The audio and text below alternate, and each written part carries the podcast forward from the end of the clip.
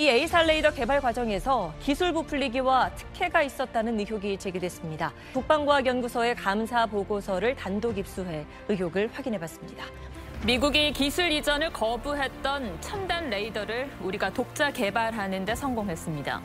군은 2026년 전략화하는 한국형 전투기에 이 레이더를 장착할 계획입니다.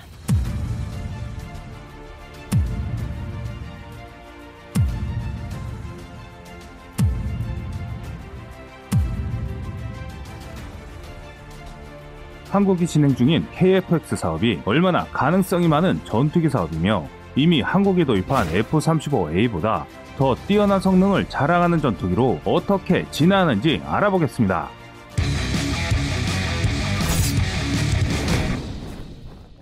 KFX의 A사 레이더는 한국 공군 F-35A의 APG-81 A사 레이더와 동급 성능을 자랑하고 향후에는 보다 향상될 가능성이 높습니다. 또한 KFX에 적용된 스텔스 기술은 F-35A와 동등한 수준을 지향하고 있다라고 업체 관계자는 밝히고 있습니다. 한국의 차세대 전투기 KFX에 대한 정확한 지식이 없는 사람들은 한국의 전투기가 성능이 많이 부족하고 스텔스 기도 아닌데 무슨 스텔스기냐고 하시는 분들이 많으십니다. 반면 KFX 개발에 관계된 카이나 국방과학연구소 및 하나시스템 측은 KFX의 진화하는 기체를 감안하면 중간 단계인 블록2부터는 가시적인 성과를 볼 것이다라고 말하는데요. KFX의 A사 레이더가 미국 공군 F-35A의 레이더 성능보다 동급 이상이라고 말한다면 이것을 또 거짓이라고 단정 짓는 사람들이 있을 것입니다. 현재 미국의 A사 레이더 기술은 경쟁자가 없을 정도로 독보적인 위치에 있기 때문에 이런 말들을 할 것인데요. 현재 한국 공군의 F-35A에 장착된 A사 레이더와 미국 공군 F-35A는 과연 같은 모델일까요? 우선 한미양국의 F-35A의 하드웨어는 100% 동일합니다. 하지만 성능에 절대적 영향을 미치고 있는 레이더 신호 처리 프로그램은 동일하지 않습니다. 정량적인 수치로 말씀드리자면 대략 50% 전후의 성능을 보이고 있는데요.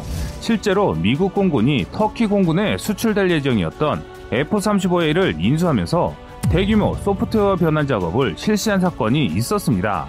즉 미국의 F-35A와 터키의 F-35A는 하드웨어는 100% 동일하지만 소프트웨어는 전혀 그렇지 않다는 것이죠. 이런 이유 때문에 KFX A사 레이더가 공대공, 공대지 성능 면에서는 F-35A에 장착된 APG-81을 능가할 가능성이 높습니다. KFX의 스텔스 기술은 F-35A와 동급 수준의 스텔스 형상 설계로 레이더 탐지 영역인 RCS가 더 작습니다. RAS라고 하는 전파 흡수 산란 구조 방식의 RAS 흡수 구조제 및 RCS 레이더 흡수 도료 패드 기술을 적용하고 있습니다. 이것은 KFX가 개발될 때부터 전혀 비밀이 아니었으며 항공 관련 지식만 있다면 알 수 있는 사실들입니다. 또한 지난 꺼리트브 영상에서 관련 내용을 소개해드린 적이 있는데요. 공군이나 카이도 공식 보도자료에서 KFX가 4.5세대급 전투기 수준의 RCS를 갖추고 있다라고 언론에 언급하기도 했습니다. 이는 현재 한국이 보유한 스텔스 기술들만 바로 접목해도 4.5세대 스텔스 성능을 갖추기 때문이죠. 그러나 2030년대에 등장할 KFX 블록 3에서는 무장을 내장하는 내부 무장창의 도입과 다양한 첨단 센서의 장착을 통해 이론적으로 F-35A와 큰 차이가 없는 스텔스 성능을 발휘하도록 설계될 예정입니다. KF-X는 F-35A의 수준의 스텔스 형상 설계와 S형 공기 흡입구를 채용함은 물론 동체 주요 부위와 플랩에 RAS를 적용하고 주날개와 꼬리날개에는 램레이더 흡수도료를 적용합니다. 이런 내용들은 카이의 공개 자료를 통해 확인할 수 있는 사항입니다. 여기서 의문인 것은 그러면 왜 이렇게 중요한 사실이 외부로 공개되지 않았을까 하는 것인데요. 그런데 여기서 충격적인 사실이 있습니다. 애초부터 국방과학연구소는 최초로 KFX의 설계 목표에 대해 발표할 때도 분명히 KFX 블록 3단계에서는 우수한 스텔스 전투기로 진화할 수 있도록 개발할 것이다 라고 밝혔습니다. 그런데 일부 언론과 일부 군사 전문가들은 이런 내용은 쏙 빼고 스텔스기인데 무장베이가 밖에 달려있다. 엔진 형상이 스텔스와 적합하지 않는다는 등의 내용으로 보도를 했습니다. 물론 이 말은 KFX의 블록원에 한해서는 맞는 말입니다. 하지만 한국은 KFX의 최종 단계를 블록 3로 잡고 있습니다.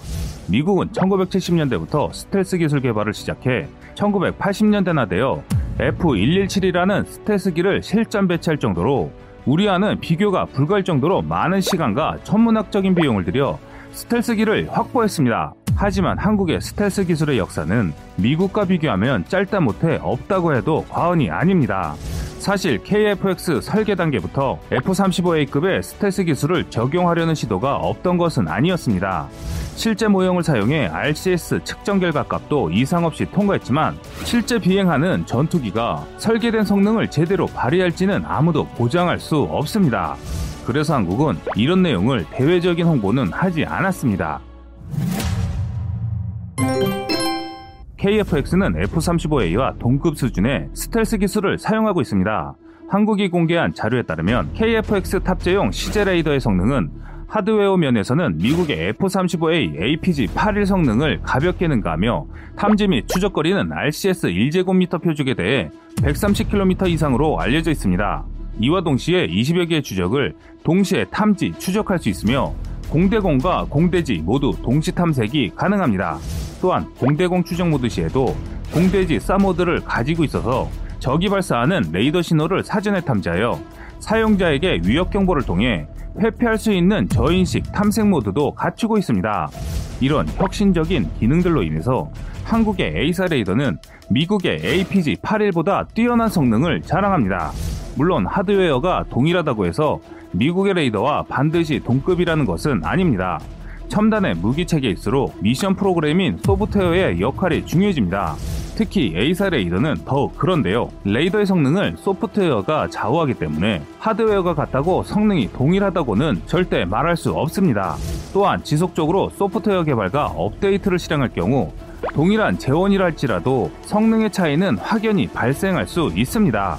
대부분의 무기 판매국들은 아무리 친한 관계의 동맹국이라 할지라도 무기를 판매할 때 반드시 다운그레이드하여 무기를 판매합니다. 이는 자국의 기준보다 뛰어나면 안 되기 때문이죠. 이런 상황은 한국도 마찬가지입니다. 한국 공군의 F-35A는 KF-X에 들어가는 A사 레이더와 재원상 차이는 크지 않습니다.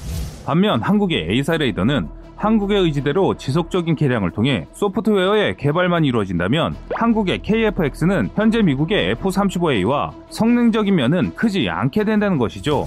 KF-X의 스텔스 성능은 개발 단계에서부터 F-35A에 근접한 수준의 스텔스 성능을 목표로 하고 있지만 아직은 그 실현 가능성을 확신할 수 없습니다.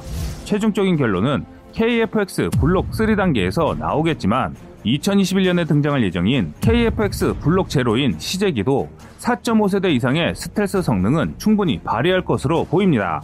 그동안 꿈으로만 여겨왔던 한국형 스텔스 전투기는 이제 더 이상 꿈이 아닙니다. KF-X라는 현실로 곧 다가올 것입니다. 이것은 한국만의 독자적인 공대공, 공대지 전투 기술을 개발할 수 있다는 뜻이고 그만큼 한국의 군사력은 강력해진다는 뜻입니다. 다만 아직 숙제는 남아 있습니다. 앞선 성능 검증에서 하드웨어는 완성됐으나 소프트웨어가 불안정하다는 평가를 받았기 때문입니다. 국내 레이더 개발 경험을 100% 활용하여 시간과의 싸움인 소프트웨어 개발까지도 성공할 수 있도록 최선을 다하겠습니다. AESA 레이더는 KF-X 시제기에 탑재돼 지상과 비행 시험 등을 거쳐 오는 2026년 개발이 최종 완료될 예정입니다. 지금까지 세상의 모든 군사무기를 얘기하는 꺼리튜브였습니다. 시청해주셔서 감사합니다. 구독과 좋아요, 알람 설정은 좋은 영상을 만드는데 많은 힘이 됩니다.